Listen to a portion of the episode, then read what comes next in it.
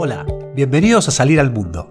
Estoy muy feliz de compartir con ustedes mi conocimiento y experiencia sobre comercio exterior. Siempre fue una pasión para mí ayudar y quiero que pueda ser accesible para todo el mundo y cualquier persona pueda concretar su propio negocio internacional. Soy Diego Bruno, soy licenciado en Comercio Internacional y hace más de 20 años que trabajo en proyectos de importación y exportación para emprendedores y pymes.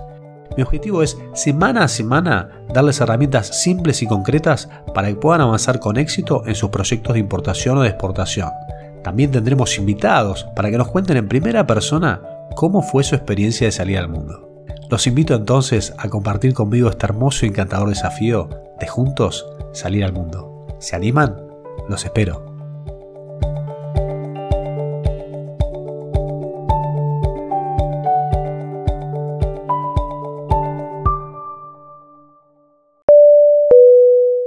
Su atención, por favor.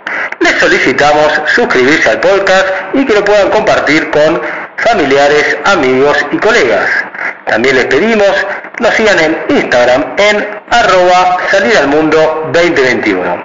Les deseamos que tengan una muy linda jornada y disfruten de este episodio. Muchas gracias. Hola, ¿cómo están? Bienvenidos a un nuevo episodio de Salir al Mundo. Hoy es el episodio número 6 y vamos a hablar de un tema de exportación. Y estoy muy contento porque va a ser la primera entrevista. ¿sí? Vamos a hablar con los protagonistas de qué se trata esto de, salir al mundo. ¿no? Y hay un tema que creo clave, ¿sí? que es el rol del vendedor internacional en la expansión y la generación de estos negocios internacionales. Es muy habitual que al momento de, iniciar las negociaciones con otros países sean los mismos dueños de las pymes o algunos gerentes generales los que comiencen los contactos y esos primeros viajes. Y está muy bien que así sea, porque hay una parte institucional, hay una generación de confianza a la cual trabajar, pero luego hay una gestión diaria ¿no? con esos eh, clientes internacionales, eh, llevar adelante un plan de trabajo, es donde la importancia de poder sumar al equipo de trabajo un vendedor internacional. Y este vendedor funciona como un referente de los clientes internacionales dentro de la empresa y se ocupa de atenderlos, de contestar las consultas, de brindar capacitaciones si fuese necesario, tener la disponibilidad para viajar, para generar acciones de promoción y todo ese trabajo que es necesario para que los negocios internacionales crezcan. Hecha la introducción, vamos a pasar a escuchar la entrevista con Pedro Yáñez Arauz, que es un vendedor internacional con mucha experiencia y espero que la disfruten. Hola Pedro, ¿cómo andás? Diego, ¿cómo estás vos? Bien, muy bien. ¿Cómo te va tratando todo por ahí? Bien, bien, todo bien. Gracias a Dios, bien, bien. Un gusto saludarte. Gracias. Bueno, ya veo que estás en la oficina, ya están retomando la, la actividad normal. Sí, sí, de, dentro de todo, esta nueva normalidad que, que, nos lleva a todos, pero sí, sí, gracias a Dios de a poquito eh, volviendo a, a, a cierta normalidad. Bueno, buenísimo. Bueno, eh, la idea de, la entrevista ¿no? es contarle un poco a la audiencia eh, esta historia que, bueno, una parte que compartimos juntos. ¿sí? Yo siempre cuento un poquito el origen de las cosas, después voy a preguntarte también por el tuyo, de cómo arrancaste en esta profesión de, de vendedor. ¿no? También me gusta siempre reivindicar eh, es, es, esa actividad, ¿no? ese trabajo que yo creo que es muy difícil de estudiarlo, ¿no? O, o se siente o no se siente, ¿no? No sé si estás de acuerdo con esa primera, el primer apunte, digamos. Sí, sí, que es siempre como, como esa pregunta de decir el vendedor eh, se nace o se hace, ¿no?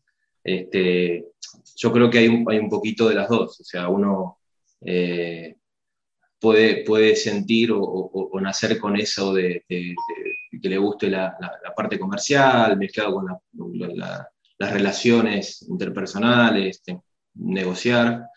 Y bueno, después lo va puliendo y, y, y se va eh, profesionalizando un poco. Pero, pero creo que hay un mix ahí de los dos, es una sí, de, de, de, ambas. Las relaciones públicas, ¿no? También que, que tienen sí, con todo esto.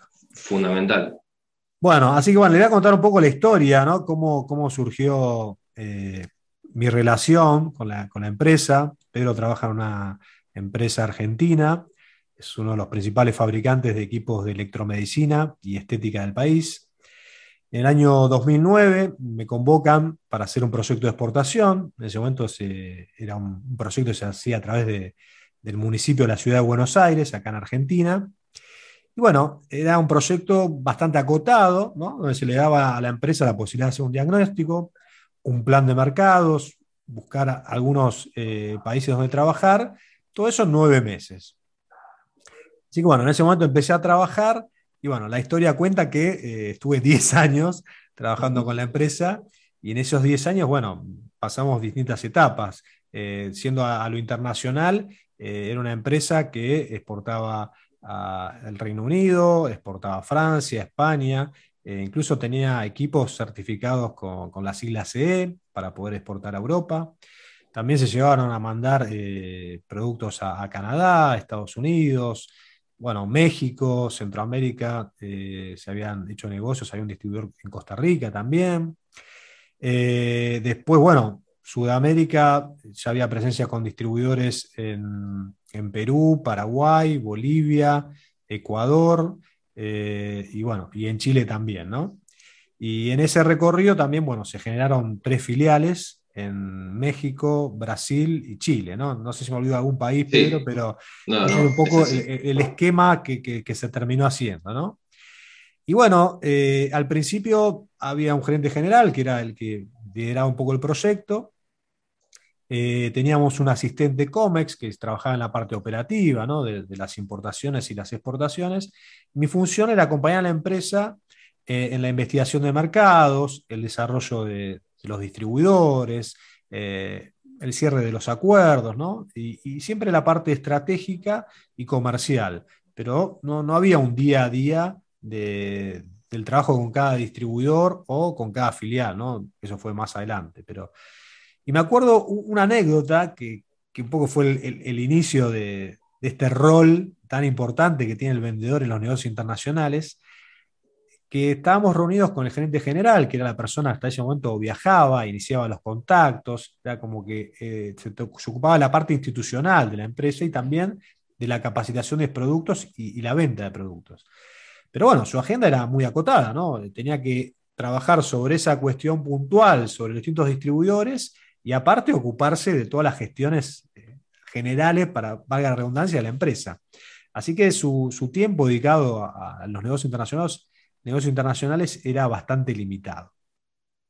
Bueno, en un día analizando un poco la gestión de los distintos distribuidores, me pregunto, che, Diego, ¿qué pasa con Ecuador? Me quedo pensando, ¿cómo qué pasa? Sí, la verdad que vemos que viene comprando menos, no tiene el mismo flujo de compra que antes. Y bueno, la verdad que yo ya venía evidenciando que había una falta de trabajo en esto del vendedor, ¿no? Y yo, jugando un poco con las palabras, le pregunto, pero ¿qué le estás vendiendo vos a, a este distribuidor de Ecuador? ¿Qué estamos haciendo nosotros desde la empresa para que esa relación crezca y también en ese sentido crezcan los negocios?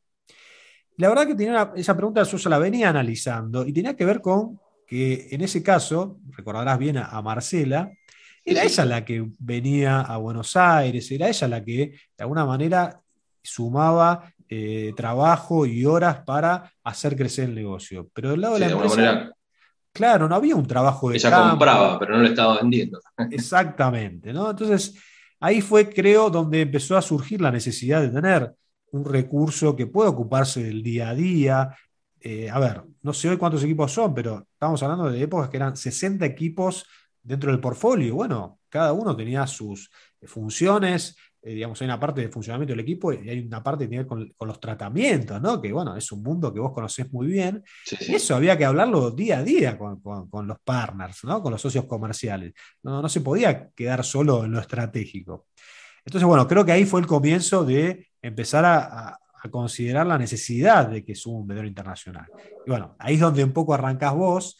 Recuerdo que estabas en, la parte local como gerente y bueno, se, te propone tomar un poco las riendas de, los negocios internacionales, con el día a día, con la venta y también empezar a trabajar la parte operativa para ya canalizar en una misma persona eh, ese canal directo con la empresa, ¿no? todo lo que era la exportación.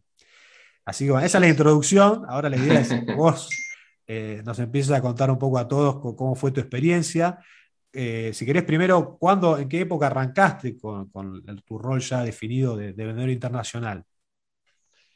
Mira, sí, yo eh, arranqué, bueno, en, la, en, realidad en la compañía ya arranqué en el 2003, primero como vendedor local, haciendo ventas en Capital y Gran Buenos Aires. Después de ahí pasé a, viajar a nivel regional, o sea, en, provincias, a tener una provincia a cargo, eh, con el transcurso del tiempo, después a seguir viajando, pero pasé a supervisor. Eh, nosotros vendíamos a toda la, toda la Argentina, digamos. Eh, y después pasé a gerente comercial a nivel local. Eh, con el tiempo, como vos decís, este, hace unos siete años aproximadamente fue donde me plantean la posibilidad de este, este, este, nuevo desafío, que era hacer, hacerme cargo del área, pasar al área internacional, dentro del cual se me, proponían potenciar y desarrollar más distribuidores en cinco países, que en este caso era Perú, Ecuador, México, Costa Rica y Chile. Eh, hasta ese momento teníamos eh, algunos distribuidores en, esos países. Eh, como vos decías, en, algunos casos estaba medio como la relación más distante o más o se estaba pagando. Entonces, bueno, el, desafío era potenciar y no solamente quedarse con lo que teníamos, sino tratar de Claro, como que el foco estaba en el cliente, ¿no? Como que esa sensación de que a veces pasa mucho de que, sí, ¿por qué no compra? Bueno, pero ¿hay algún plan? ¿Charlamos algún, tipo de trabajo conjunto? ¿Tiene que ser magia? Más allá de que los mercados van teniendo coyuntura y, bueno, los vaivenes de las economías latinoamericanas, si querés, pero faltaba, ¿no? Había algo ahí que no, no se estaba haciendo. Eh. Sí, un poco lo que hablamos hace un ratito, o sea, eh, eh, ver si realmente vos le estás vendiendo o, ellos te están comprando por una necesidad. O sea, porque si ellos te compran por una necesidad, en el momento que esa necesidad está cubierta, empiezan a, dejarte, a, dejar de comprar o, tal vez si, si, no les resulta eh, eh, el negocio muy atractivo, optan por otro proveedor. Entonces, yo creo que es importante lo que, lo que comentamos un rato, el hecho de saber qué uno está haciendo para que te compren, o sea, eh, si realmente le estás vendiendo. Y ahí diste un punto espectacular para, darme pie a, esto, ¿no? Que cuando estamos compitiendo internacionalmente, competimos contra el mundo. Exacto. Y es muy probable que, yo siempre doy el ejemplo, ¿no? Como que uno entra a, una reunión, se va, y después entra otro. Y quizás es una empresa, en este caso, no sé, China, eh, de Europa, de Estados Unidos, con una oferta de productos quizás superior, quizás con eh, cuestiones de, soporte económico, ¿no? O sea, mayores, con mayor capacidad financiera para invertir. Bueno, entonces, si ya tenemos un cliente, eh, no podemos dejar que, fluya solo, ¿no? Lo que decimos acá en Argentina, ¿no? Regar la plantita, ¿no? O sea, pensando en la naturaleza, decir, bueno, suponemos que un árbol o una planta, en la medida que esté cuidada, que se la riegue correctamente y demás, tiene muchas más posibilidades de crecer que otra que no se la cuide, ¿no? Y, ahí la importancia, porque en este caso pasó, o en otras empresas pasa, las empresas están acostumbradas a trabajar sus, como decía, sobre su mercado local, ¿no? Que en general es un porcentaje alto de la facturación. Entonces, como que se cuida mucho eso y la exportación, como que se la mira de reojo, ¿viste? Está ahí, nos gusta, nos interesa, vemos un potencial de crecimiento, pero a veces, como que eh, no se le pone la misma intensidad, ¿no? Entonces, lo importante de eso que dijiste que es clave, decir, bueno, si uno no pone la intensidad necesaria, lo perdés, porque el mundo sigue girando, va a otra velocidad. En el caso de, fabricantes argentinos a veces cuesta estar a la altura de, otros fabricantes internacionales. Y bueno, es un aspecto clave estar bien cerca, aprovechando también la cercanía, ¿no? El tema de la, geografía misma. Bueno, estamos más cerca, hablamos el mismo idioma, tenemos idiosincrasias similares. Bueno, eh, potenciemos eso, ¿no? Sí, sí, es así. Y aparte que eh, hay dos cosas que, comentaste recién que también son importante es que, para empezar, tanto, sea, bueno, en el ámbito local como en el ámbito internacional, pero en el ámbito internacional por la distancia, yo creo que, tiene una preponderancia mayor, es el hecho de que en definitiva son relaciones interpersonales. O sea, vos lo que estás, vos estás hablando con, con, otra, otra persona, en este caso empresario, dueño de una distribución, donde vos tenés que estimular esa relación, eh, más allá del producto en sí, ¿no? Hablo de la relación con la persona, o sea, porque lógicamente que en definitiva eh, va a tener que ser un negocio para ambas partes para que fluya, pero si eh, además de eso vos construís una buena relación, bueno, hay, hay una cierta, no, sé si prioridad, pero bueno, el negocio va a ser más llevadero. Entonces, yo creo que eso, eso es fundamental. Y también recuerdo una vez, en los primeros pasos eh, como, como, responsable internacional de la empresa, que me, me, lo nombraste vos y que realmente me quedo, que, que es, llevándolo a términos futboleros, que a veces compartimos, me dijiste, Pedro, eh, esto es Champions League, me dijiste, o sea, es como que competir en la Champions, y, y, es un poco así.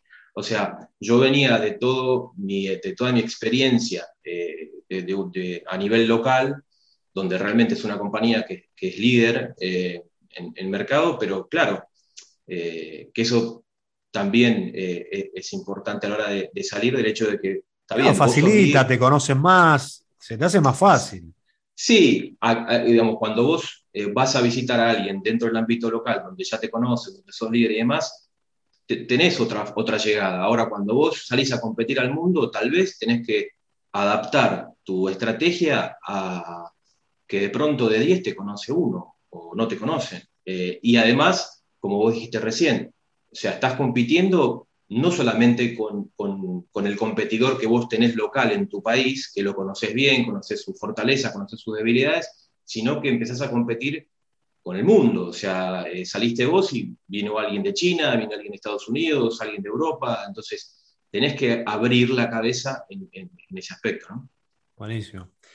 Y bueno, para cerrar esta, esta parte, eh, algo que dijiste que, sigue siendo muy claro más allá de, la evolución humana, ¿no? de, cómo las relaciones eh, suman a los negocios. ¿no? Somos seres relacionables y nos gusta eh, estar con gente que tenga buena vibra y, si después, como decimos, hay negocios, hace que todo sea mucho más llevadero, ¿no? porque en general todos tratamos de trabajar con la gente que nos cae mejor. ¿no? Sí, Así que bueno, es también importante esa parte que, ahora la pandemia es más complicada, pero bueno, a veces eh, el tema de los viajes, de compartir eh, almuerzos, cenas, de, poder internacionalizar un poquito más con las personas, más si querés nosotros eh, en Latinoamérica que nos gusta charlar un poco más o conocernos un poco más, es importante esa parte, ¿no? A mí me pasaba Con, un cliente también, una, oportunidad en Paraguay, como que el distribuidor, el socio comercial estaba esperando que vayamos, o sea, rezaba, por, favor vengan, quiero mostrarles mi lugar, quiero que me conozcan, quiero eh, compartir un almuerzo, eh, saber qué piensan, cuál es el futuro de los proyectos del, negocio, dónde van, o sea, cosas que a veces en una call son difíciles de hacer y menos en un mail o menos en un WhatsApp, y bueno, eh, por teléfono también, entonces me parece importante esa parte. Bueno, Pedro, vayamos a, tu historia en tus inicios, tuviste alguien que, te marcó, ¿Qué, cosas aprendiste de este oficio que, podemos contarle a la audiencia? Bueno, eh, bueno con tanto tiempo, hoy, hoy, van a ser casi 20 años estoy en la, compañía, habiendo pasado por, todo esto que te comentaba antes. Eh, yo creo que tanto a nivel profesional como a nivel personal, uno en la vida va, aprendiendo y tomando de muchas personas, o sea, de la experiencia, de, equivocarse, de acertar. Eh, ahora, centrándome dentro del área o dentro del oficio, dentro de la profesión como vendedor, eh, si tengo que nombrar a alguien, eh, te nombraría Oscar Leston, que fue un coordinador, jefe de ventas mío en mis inicios. Este, después eh, estuvo también a cargo de relaciones eh, institucionales, perdón. Eh, y bueno, con él aprendí mucho. O sea, desde el respeto a la competencia, el ser profesional, el, capacitarte, eh, los viajes, aunque parezca algo tal vez menor, pero cómo manejarte cuando, cuando, eh, cuando viajas, eh, cómo poder adaptarte. O sea, yo creo que el vendedor tiene que tener esa, esa posibilidad de, dentro de esta mezcla ¿no? que hablábamos, de tener relaciones, un poco de relaciones públicas, un poco, o sea, tener un poco de todo, pero también la posibilidad de, adaptarte, y en el caso de, mi rubro, eh, sobre todo porque vos podés estar, digamos, hablando con cualquier mm, profesional o especialidad, desde una clínica eh, hasta un inversor que en realidad lo que está haciendo es haciendo, un negocio, eh, hasta directores o rectores de universidades,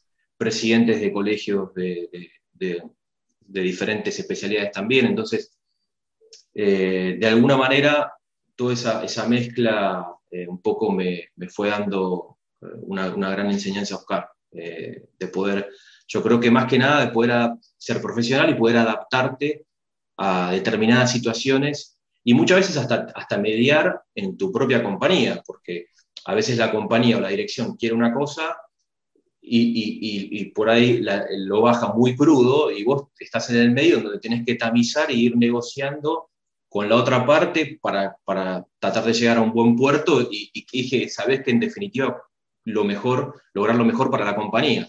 Eh, bueno.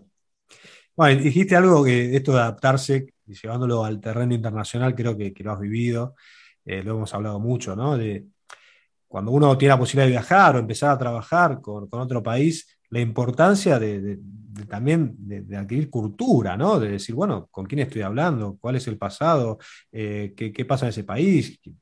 tratar de leer los diarios, quién es el presidente, cómo está la economía, porque quizás nosotros vamos con un proyecto y, justo, eh, por, pensando en cualquier rubro, justo hay una nueva norma que limita el acceso a nuestros productos a ese mercado y nosotros por no haber leído el diario, no poder habernos informado, vamos a hablar de, sin, sentido, ¿no? Entonces, la importancia de, eso, de tomarse bien en serio eh, esto que vos decías de relacionarse, ¿no? Y las relaciones empiezan a ser eh, más fuertes o más profundas en la medida que nos conocemos mejor, ¿no? Y que uno se, preocupa también por eh, saber qué pasa en ese país, cuáles son las condiciones, en las empresas, las personas. Entonces, ahí también, siendo a, ahora te voy a preguntar, ¿no? Recomendaciones para, para estos vendedores internacionales, una de ellas puede ser esa, ¿no? Tratar de, empezar a, acercarse al país, eh, leer los diarios, interiorizarse un poco más de, su idiosincrasia, de su cultura, para el momento de charlar con esa persona que puede ser nuestro posible partner, realmente se genera una confianza, ¿no? Que es, me parece una de las claves de, este negocio, ¿no? Sí, sí, es fundamental. Eh, es fundamental lo que decís y, y poder este, más que nada para saber un poquito dónde estás parado, qué, qué es lo, por dónde abarcar, eh, tener este, otra cosa me parece importante eh, es, tener, no, pecar eh, de soberbia y que se entienda bien el hecho de que porque uno conoce su producto o tal vez es líder en su país, llegar y pretender inmediatamente lo mismo en el país al cual está llegando. Si bien, digamos, el know-how de, cómo, cómo, es su producto y la mejor manera de venderlo uno lo conoce, pero eso lo tenés que adaptar a la idiosincrasia de cada país. O sea, hay países que de pronto me ha pasado de, llegar y decir, ¿cómo puede ser? No sé, acá en Argentina eh, vos le ofreces, eh, sobre todo previo a la pandemia, ¿no? Vos le ofrecías a un potencial cliente visitarlo en su domicilio, llevarle la, digamos, este, el, producto a que lo, a que lo pruebe, lo, lo, vea eh, y demás. Y acá te reciben de mil amores encantado. Tal vez en otro país no están acostumbrados a eso y hasta les resulta tal vez invasivo. Entonces prefieren ellos visitarte.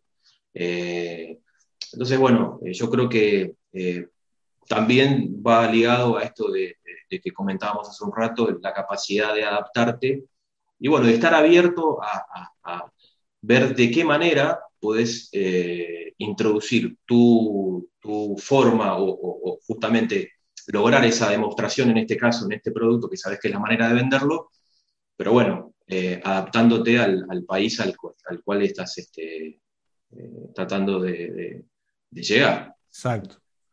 Bien, buenísimo. ¿Y qué, otras características considerás que de todo esto que ya has nombrado debería tener un vendedor internacional, una persona que va a hacer esa gestión de venta? ¿Cuáles son los puntos que deberías, mira, tenés que tener en cuenta esto, esto y esto? Mira, yo creo que cierta, bueno, cierta flexibilidad horaria, aunque parezca algo menor, pero bueno, no todos los países manejan el mismo uso horario que, uno tiene, entonces eh, tener esa flexibilidad en cuanto de pronto, sé, vos tal vez en tu país cortás o estás acostumbrado a cortar a las 5 o 6 de la tarde, y bueno, sabes que si tienes una diferencia de dos horas con, con, no sé, con México en este caso, bueno, o sea, cuando vos estás a las 8 de la noche en tu casa, todavía estás en el horario de oficina eh, en, ese país. Entonces, eh, tener esa, flexibilidad para, y predisposición para, poder este, eh, seguir atendiendo los, negocios o posibles negocios con consultas con eso.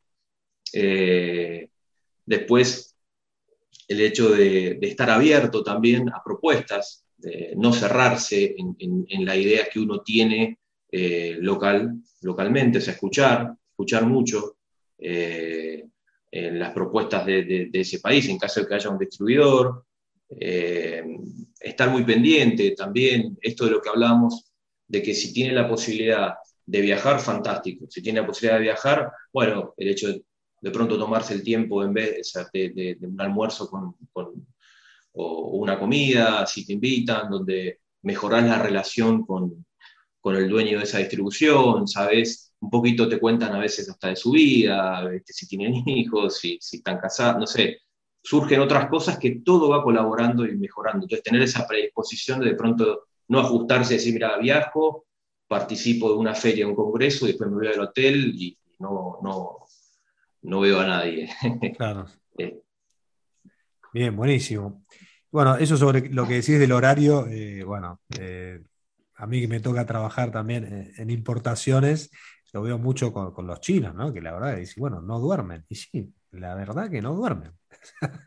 con tal de hacer negocios, pueden estar online eh, a la una de la mañana, dos de la mañana, y te preguntan, hola, ¿qué tal? ¿Cómo va todo? ¿Recibiste mi mail? Bueno, eh, lo traigo porque competimos también contra eso, ¿no? Contra gente que no para. Obviamente, no, no voy a promulgar eh, trabajar a las 2 de la mañana, ¿no? Uno puede mandar un mensaje y decir, ok, mira, ahora no puedo, lo veo mañana, o sea, no creo que se va a caer ningún negocio, ¿sí?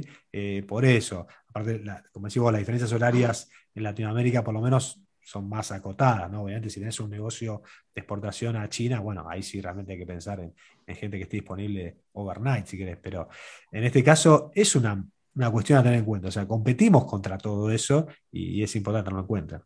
Así que bueno, buenísimo. Y después algo que me tocó a vivir con, vendedores eh, que me ha tocado trabajar. Eh, me acuerdo uno muy gracioso, era un alemán, que el tipo llevaba su almohada a todos lados donde iba, ¿viste? Era como, él que quería tener parte de su mundo, ¿no? En su lugar y lo hacía, obviamente, descansar mejor y tener mejor predisposición. Y otro que recuerdo mucho, eh, cuando, bueno, trabajaba en la fábrica de cortinas, era un brasilero, ¿sí? era una empresa brasilera que fabricaba todos productos toallas y toda esa línea, y quería empezar a desarrollar telas, esto que decías vos, ¿no? de estar abierto, ¿no? Y quería empezar a desarrollar telas y obviamente no, no sabían de telas para cortinas. La tela para cortina, una cortina roller tiene que tener cierta rigidez y demás, no, no doblarse. Bueno, ciertas características que una toalla no tiene, por ejemplo. Entonces me acuerdo que vino el primer año a, charlar, trajo una muestra de algo parecido a una tela de cortina, pero la verdad no lo era. Y con el feedback que le fuimos dando, dando año a año, trajo un producto nuevo, che, y este, no, tampoco el segundo año. Y recién al tercer año trajo un producto que la verdad estaba espectacular y se fue casi con una orden de compra en la mano, ¿no?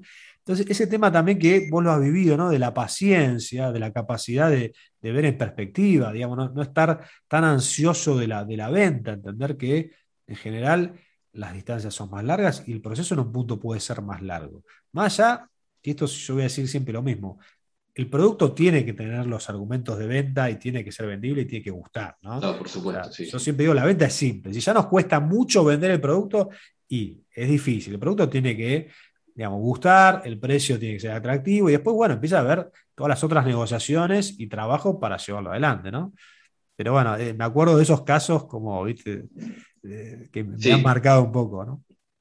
Sí, además que eh, un poco con, lo, que decís, dos, anécdotas, o ejemplos. Eh, uno con el tema de los horarios, yo hace muchos años, bueno, yo tengo un, primo que es americano y él trabaja y vende acciones del Fondo Federal de allá.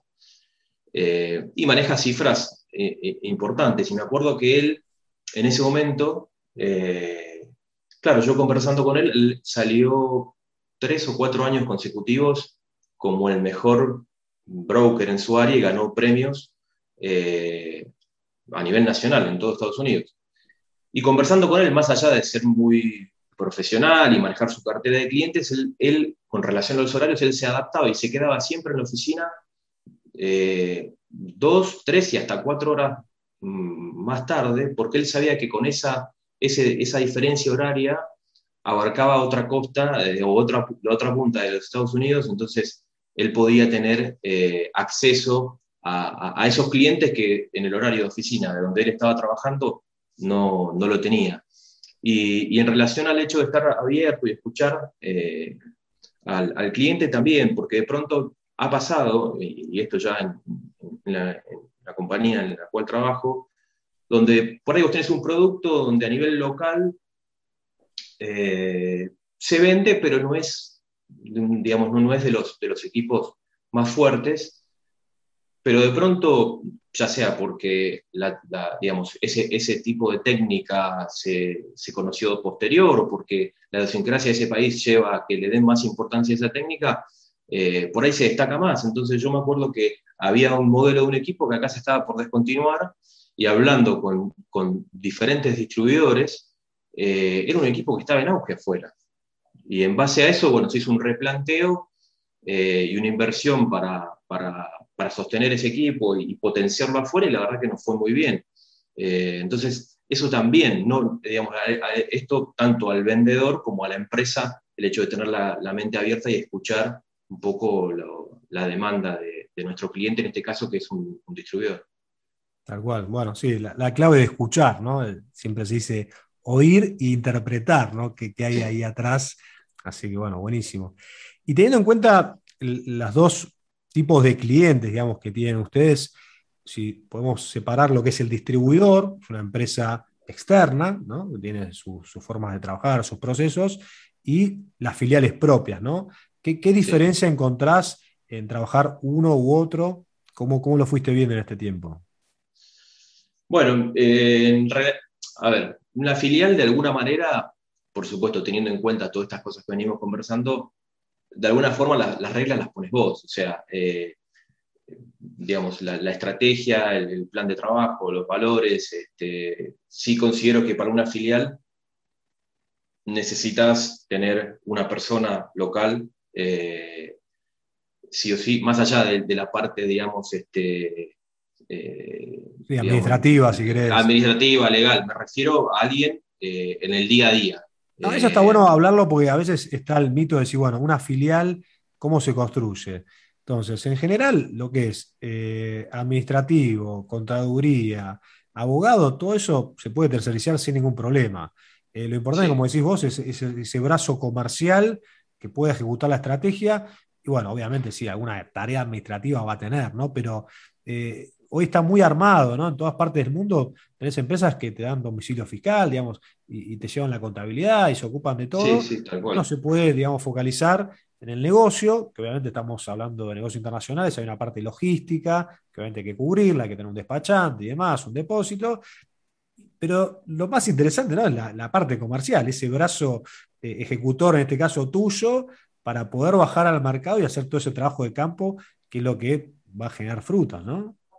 Exacto, toda la parte, digamos, legal, administrativa, como dijiste hoy, con la tecnología y las, formas, eh, está todo, eh, servido de alguna forma, o sea, lo puedes hacer, no, no, no hay que tenerle miedo a eso, porque uno de pronto dice, cuando, cuando nunca exportó o, va a tomar un, paso que es un paso importante, es como que tal vez se hace en la cabeza todo un mundo y dice, no, bueno, pero ¿cómo hago la gestión? No, todo esto está todo muy, muy sencillo, se, se simplifica mucho, hay estudios dedicados exclusivos para esto, donde proveen todo, desde el depósito, la parte este, contable, la parte este, legal, en fin. Sí es, ahora, este otro costado, que es el que te comentaba, sí es importante porque necesitas alguien el día a día, alguien, una cara eh, para el cliente, digamos, este, visible en, ese contacto, más allá de que uno, eh, en este caso yo, eh, antes de la pandemia, por supuesto, viajaba mensualmente y, tenía mi, recorrido eh, tal vez más enfocado eh, en la filial por el hecho de que necesito una asistencia eh, más presencial, pero tenés que tener una persona. O sea, y, ese, ese, vendedor que, tenés te da la posibilidad de, también de, moldearlo de alguna forma a, a lo que necesitas. Entonces, cada vez más buscas replicar lo que vos tenés eh, o sos fuerte en, tu área local, bueno, hacer una réplica a menor escala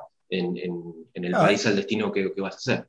Claro, podemos decir que es replicar tu know-how, tu conocimiento, decir, bueno, esto se vende haciendo demos, esto se vende haciendo este tipo de contactos, con capacitaciones, bueno, tenés que replicar el modelo de alguna manera, que es el modelo de éxito. Sí, exacto, y además te da un feedback de que por un lado vos vas a replicar el modelo y por otro lado esa persona, sobre todo si, si, es alguien local, te va a facilitar el hecho de poder adaptarte a la idiosincrasia de, ese país. O sea, te, es hablar el mismo idioma, ¿no? Que parece que cuando hablamos de Latinoamérica hablamos todo el mismo idioma, salvo Brasil, pero no, es esto que decís vos, hay detalles y formas que, bueno, hacen que sea más llevadero. Así que, bueno, buenísimo.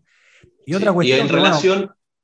Perdóname, que me quedó pendiente en cuanto al distribuidor. Bueno, el distribuidor, poco lo que hablábamos al principio. Yo creo que la clave es eh, poder estar presente. Eh, digamos, si tenés la posibilidad de visitarlo al menos una vez al año, dos veces al año, es lo ideal. Eh, por esto de tener, mejor, tener una relación interpersonal con él, poder conocerlo, comer, muchas veces te reciben y te invitan a la casa o vas a comer a algún lado, conocer de, más de la persona. Visitar clientes juntos, ¿no? Porque si no es como que uno siempre tiene el feedback del otro y no puede ver con sus propios ojos qué, temperatura, qué, va pasando en el mercado, ¿no? Sí, sí, sí. Y, por supuesto que acompañado de eso, tratar de, posicionarse eh, dentro de los productos que le signifiquen un negocio a él. Porque, a ver, o sea, esto tiene que ser un negocio para ambas partes. Si vos tenés un muy buen producto pero no le resulta negocio, no lo vas a vender, porque lo que no hay que olvidarse es que el distribuidor, como vende tu producto, tal vez vende eh, cinco o seis marcas diferentes, a veces compartiendo el rubro y otras veces no, pero por más que no lo comparta, le va a dedicar más fuerza a aquello que le genere más margen. Entonces, eso, eso, eso también es, este, es importante tenerlo en cuenta y por supuesto, bueno, eh, esto a, la hora de, apostar y de crecer. Y también, desde el otro costado, también por experiencia nos ha, pasado del hecho de pronto, al principio, sobre todo cuando uno tenía menos experiencia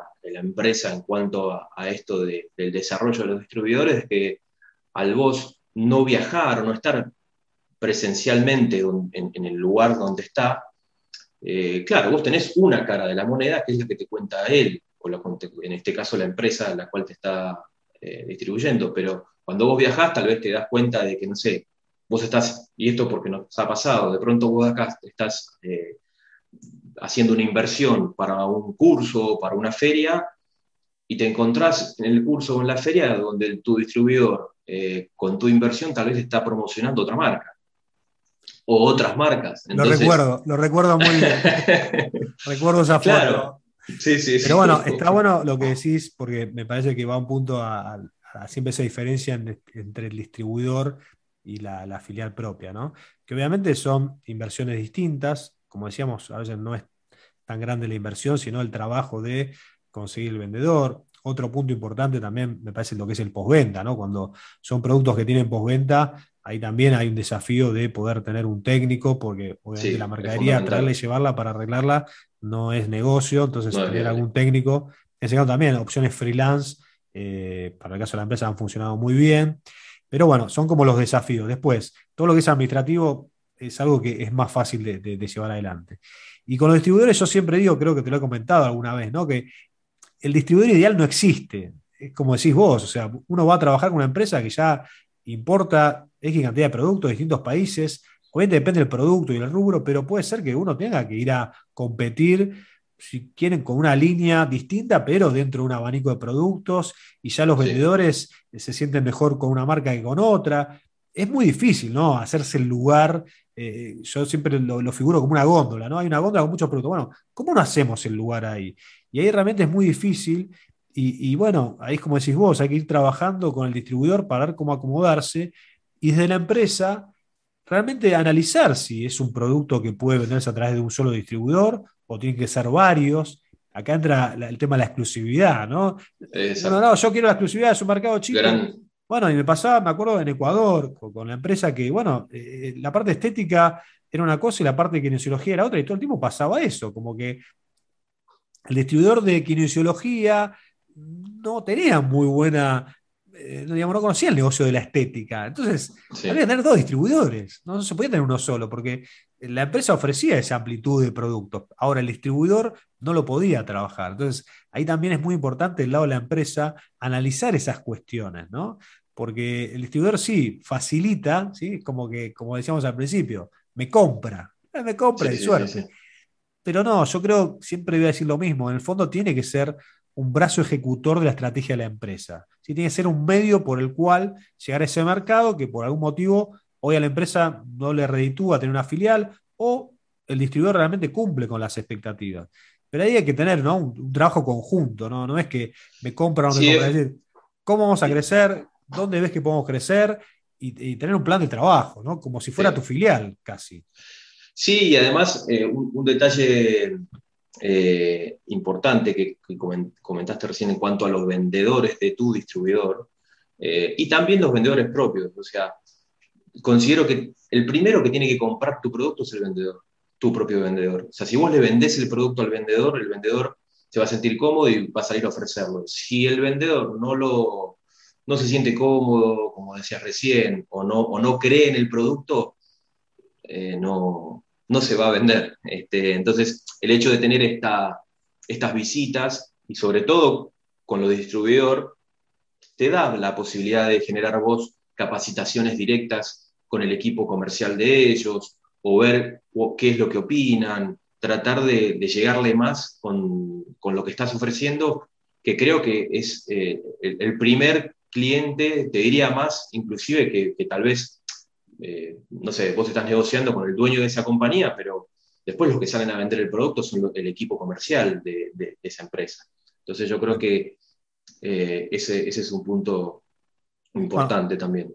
Y en este caso también sumo, me voy acordando, los distribuidores también se ocupaban del postventa, entonces también eh, tenían esa doble función, ¿no? que cuando es un producto que tiene postventa y es importante en la postventa, también cubría eso que no era menor bueno, para, cerrar el tema distribuidores y demás, creo que hay algo que se hacía que estaba muy interesante, que, yo lo valoro mucho, siempre me parece que es una, opción muy, muy acertada, que más allá de viajar, a veces hacer e, esa invitación inversa, ¿no? Como decís vos, a los vendedores, para lo que nosotros decimos ponerse la camiseta, ¿no? Eh, un vendedor quizás de, otro país tiene la posibilidad de venir a Buenos Aires en este caso, eh, era una semana más o menos que, que, se hacía la capacitación. Bueno, era ya eh, conectar al producto con un viaje, con una experiencia de vida, eh, conocer Buenos Aires en este caso, eh, y bueno, iba mucho más, ¿no? Que tenía que ver más con, lo sensorial, con, las emociones, ¿no? Cómo ese vendedor después iba a, trabajar de otra manera. Recuerdo, bueno, en un caso de una distribuidora en México, de, de, haber utilizado el producto para una rehabilitación propia y demás, por un problema que había tenido, y era una persona que estaba dispuesta a recorrerse en México arriba de un auto para vender un equipo, si no me equivoco. Sí, sí, fue así. Sí, eh, como decíamos, como decimos acá, puesta la camiseta tatuada, ni siquiera puesta. Una identificación con la marca espectacular. Así que bueno, son temas también interesantes ¿no? para, tener en cuenta. Bien, y bueno, ya hemos charlado bastante, ¿no? Alguna pregunta más que me quede. Eh, esto de, yendo al podcast, ¿no? A la salida al mundo. ¿Qué, pensás a nivel empresa? ¿no? Estamos hablando de, la venta, pero a nivel empresa podemos decir que serían las mismas características, ¿no? La, oportunidad de, estar abierto, de, escuchar, en este caso escuchar a los vendedores que viajan, ¿no? Sí, ¿Qué, me puedes decir desde, el lado de empresa, ¿no? Si vos tenés que ponerte un poco eh, mirándolo más desde arriba, ¿qué, le puedes contar a la audiencia? ¿Qué, claves podemos tener en cuenta? Bueno, eh, a ver, uno puede hacer, desde el lado de la empresa, puede hacer un análisis de mercado, digamos, con, eh, un profesional, este, tener una idea de, bueno, qué producto puede ir mejor, que generalmente es, es, muy aproximado y muy acertado. Eh, pero creo que es fundamental cuando, cuando uno empieza a trabajar, eh, bueno, primero, por supuesto, plasmar un plan y una estrategia y tratar de, seguirla, que ese plan o estrategia se va a ir amoldando en base a, todo esto que venimos conversando. Cuando vos tenés un vendedor, vos pones un, vendedor o una persona a cargo de determinados países, bueno, tener desde el, desde, el dueño de la compañía o desde, desde el gerente, en fin, la apertura también para escuchar ese feedback, escuchar qué es lo que te trae ese vendedor, que es el que está en definitiva en el campo y el que te va, es una fuente de información inmensa, que es el que mejor te va a decir qué es lo que está pasando. Entonces, después, con toda esa información, poder readaptar o ajustar un poco la estrategia que, planteaste o el presupuesto, eh, pero eso es clave, es clave porque es, tu, tu, tu hombre de confianza, digamos, son tus ojos al mundo, eh, en este caso al, país o los países a los, a los cuales quieras eh, llegar. Entonces yo creo que eh, si me preguntas como empresa o un consejo que, sería ese, o sea, lógicamente hacer un estudio de mercado, plantear un plan, una estrategia, un presupuesto también, con, metas y, poder tener este... objetivos claros, ¿no? Porque a veces... Objetivos, exacto. Ni poco, ni mucho. tal cual más cuando es una filial, ¿no? Eh, ¿Cuándo estoy en punto de equilibrio? Eh, ¿Cuántos años tengo que estar invirtiendo hasta realmente eh, ganar el dinero que teníamos pensado, ¿no? Exacto. Y en su momento me acuerdo que, bueno, había empresas que en dos años lo lograban, otras en tres y otras en siete, ¿no? Y, la estrategia iba por otro lado. bueno, buenísimo. Interesante el, punto. Y bueno, ahora sí, llevarte más a, Pedro, ¿no? El lado B de esta gestión internacional, ¿sí? Aeropuertos, viajes, a veces no, no poder estar en una reunión. ¿Cómo lo manejás? Eh, ¿Tenés agenda propia? ¿Tratás de, organizarte? ¿Tenés ya un plan eh, anual o semestral? Bueno, contame un poco cómo manejás. Ahora, en pandemia, obviamente, quizás no, no pudiste viajar, pero pensando en una situación normal, ¿no? Sí, sí. Sí, bueno, lógicamente llevo una agenda, la agenda personal. O sea, vos pensás que en una situación normal, eh, no sé, estoy en un promedio de 25 vuelos eh, anuales. Eh, entonces, eh, tenés que más o menos organizarte, sobre todo a nivel personal, en la medida de lo que se pueda. Y sí, obviamente hay momentos familiares que por ahí los perdés o tratás de acomodarlos.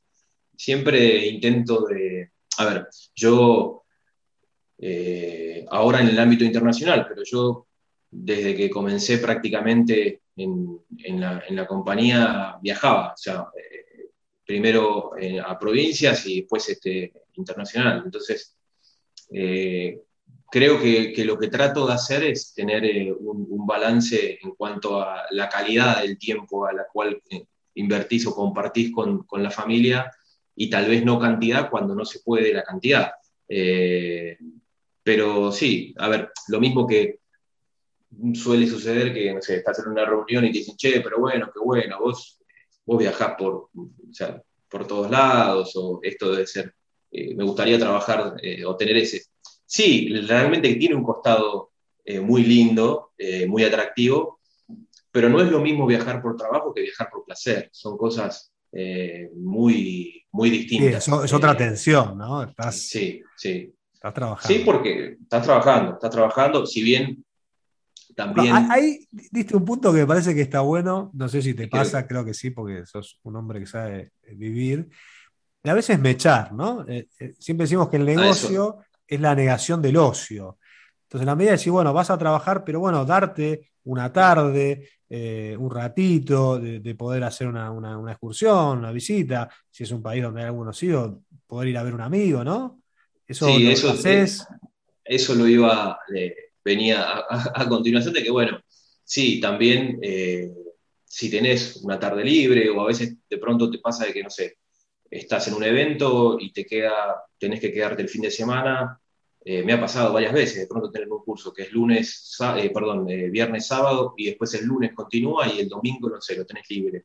Entonces, bueno, aprovechar también, si tenés la posibilidad de, hacer una excursión, conocer, si tenés algún amigo visitarlo, ese, ese, costado sí también está, está bueno y lo recomiendo porque te hace más, recargas energía, te hace más llevadero, la, la digamos, este, el, trabajo en sí, las tareas, la estadía, eh, reduce un poco el hecho del desarraigo ese que a veces, eh, si tenés familia, o en este caso si tenés hijos, eh, yo tengo una hija, entonces es como que tratás de, compensar un poco eso y bueno, en otras oportunidades también, si de pronto, no sé, estás una semana en determinado país y, y después eh, cumplís las tareas y demás, y se puede dar de que después te tomes unos días y aprovechas un viaje, también lo he hecho, ha viajado mi mujer y bueno, eh, lo, hemos, disfrutado. El combo ideal. sí. me, quedé eh, pensando un poco cuando dijiste la calidad del tiempo, ¿no? Cómo eso a veces uno, que bueno, a mí también me ha tocado viajar, piensa que la cantidad, y a veces estamos, pero no estamos presentes, ¿no? De, cuerpo y alma, en nuestras casas, en nuestra actividad. Entonces, a me, me, parece interesante quedarme con eso, ¿no? La, calidad del tiempo y no tanto eh, la cantidad, porque como te digo, a veces podemos estar, pero eh, nuestra cabeza puede estar en otro lado, ¿no? Así que sí, sí, es fundamental. Bien, bueno, ya llegando al final, siendo a cosas más conjunturales, el tema, por ejemplo, bueno, la pandemia nos atravesó, la verdad que algo muy duro para todos, eh, generó, creo, en todo el mundo un, estrés distinto. ¿Cómo, ¿Cómo fue tu, evolución, cómo fuiste viendo eh, esta, esta, situación, ¿Qué, te cambió el día a día, qué herramientas usaste, si la tecnología obviamente, pero bueno, ¿cómo llevaste adelante esta gestión internacional en pandemia? Mira, obviamente que para hacer, a saber, eh, cambió, nos cambió a todos. Eh, sí, para ser honesto, el hecho de trabajar en el ámbito internacional uno ya está familiarizado con la tecnología eh, hace bastante tiempo, entonces es como que hoy en día WhatsApp, Skype, Google Meets, Zoom, entonces potencias más esas herramientas. Tal vez el hecho de no poder estar en forma presencial afecta, pero bueno, te readaptas y aquellos cursos o jornadas o capacitaciones que tenías planeadas hacerlas en forma presencial, hoy, hoy hay que hacerlas en forma virtual. De hecho, eh, hemos organizado congresos o ferias y cursos en online eh, con plataformas, este, hasta inclusive con, hoy en día con la compra también online. Entonces, yo creo que hoy nos toca adaptarnos y, potenciar esas herramientas. Y creo que la pandemia, dentro de todo el desastre que es, eh, también fue como ese empujoncito que necesitaban algunas empresas que de pronto no se decidían o, digamos, este, o no lo tenían claro el hecho de poder dar este salto a la tecnología o eh, las ventas online, el despacho y, todo esto, tiendas virtuales, yo creo que ayudó porque para, bueno, en fin, poder eh, dar ese paso. Eh, pero sí, tuvimos que, adaptarnos un poquito. Bien, y, en esta coyuntura, ¿qué, mercado de los que estás trabajando ves que está saliendo mejor? Como yo digo, está, está más picante, está más reactivo, está volviendo a comprar o está creciendo.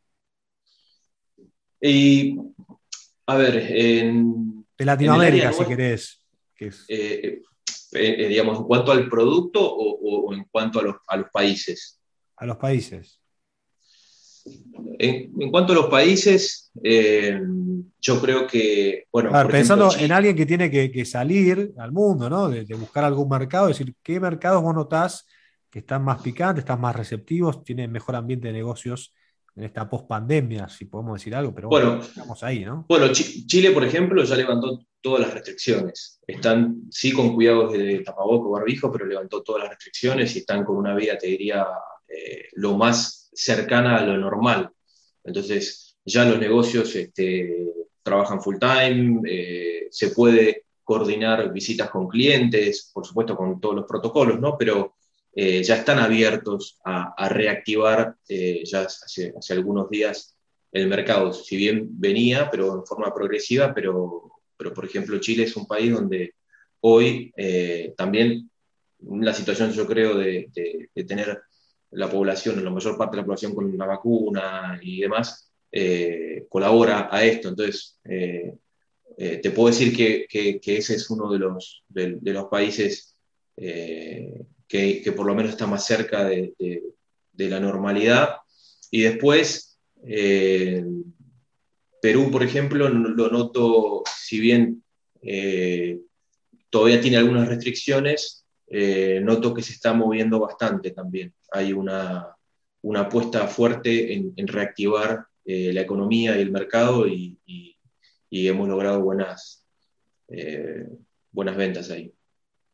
Ahora, en cuanto al, producto relacionado a, mi área, si me preguntas, bueno, siempre la rehabilitación es como que es algo inevitable y se mantiene un poco estable, porque obviamente por una necesidad natural de que las personas se siguen lastimando y necesitan eh, rehabilitarse más allá de la emergencia sanitaria o no. Y lógicamente la estética se ve un poquito más eh, impactada porque, bueno, eh, ante una situación de emergencia o una situación emergencia sanitaria o económica, es dentro de las cosas más prescindibles, si se quiere. Que igual, por suerte y gracias a Dios, ahora se está reactivando nuevamente, pero bueno, fue un poquito lo que más sufrió.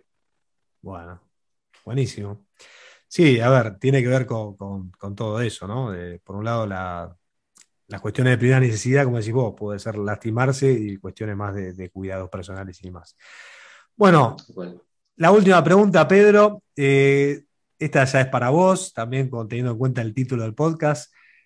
¿Te sentís que saliste al mundo?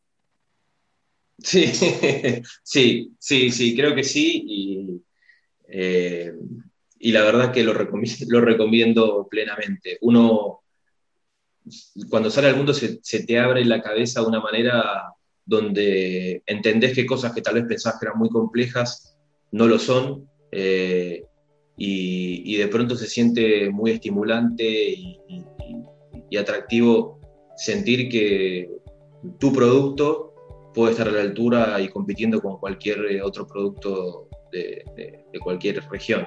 Entonces, eh, realmente es algo que, hay que hay que dar ese paso, hay que, animarse. Bueno, buenísimo, Pedro. Espectacular toda la charla. Muchas gracias por, el tiempo dedicado, por la buena onda. Y bueno, creo que quedaron cosas muy, muy interesantes para, la audiencia. Así que bueno, muchísimas gracias nuevamente. Te mando un, abrazo grande. Bueno, Dieguito, gracias. Un gusto eh, haber compartido este tiempo con vos. Eh, espero que, sea ayuda para, la, audiencia, por lo menos compartir la experiencia. Eh, y bueno, para lo que necesiten, acá estamos. Bueno, gracias Pedro, un abrazo. Chao, chao.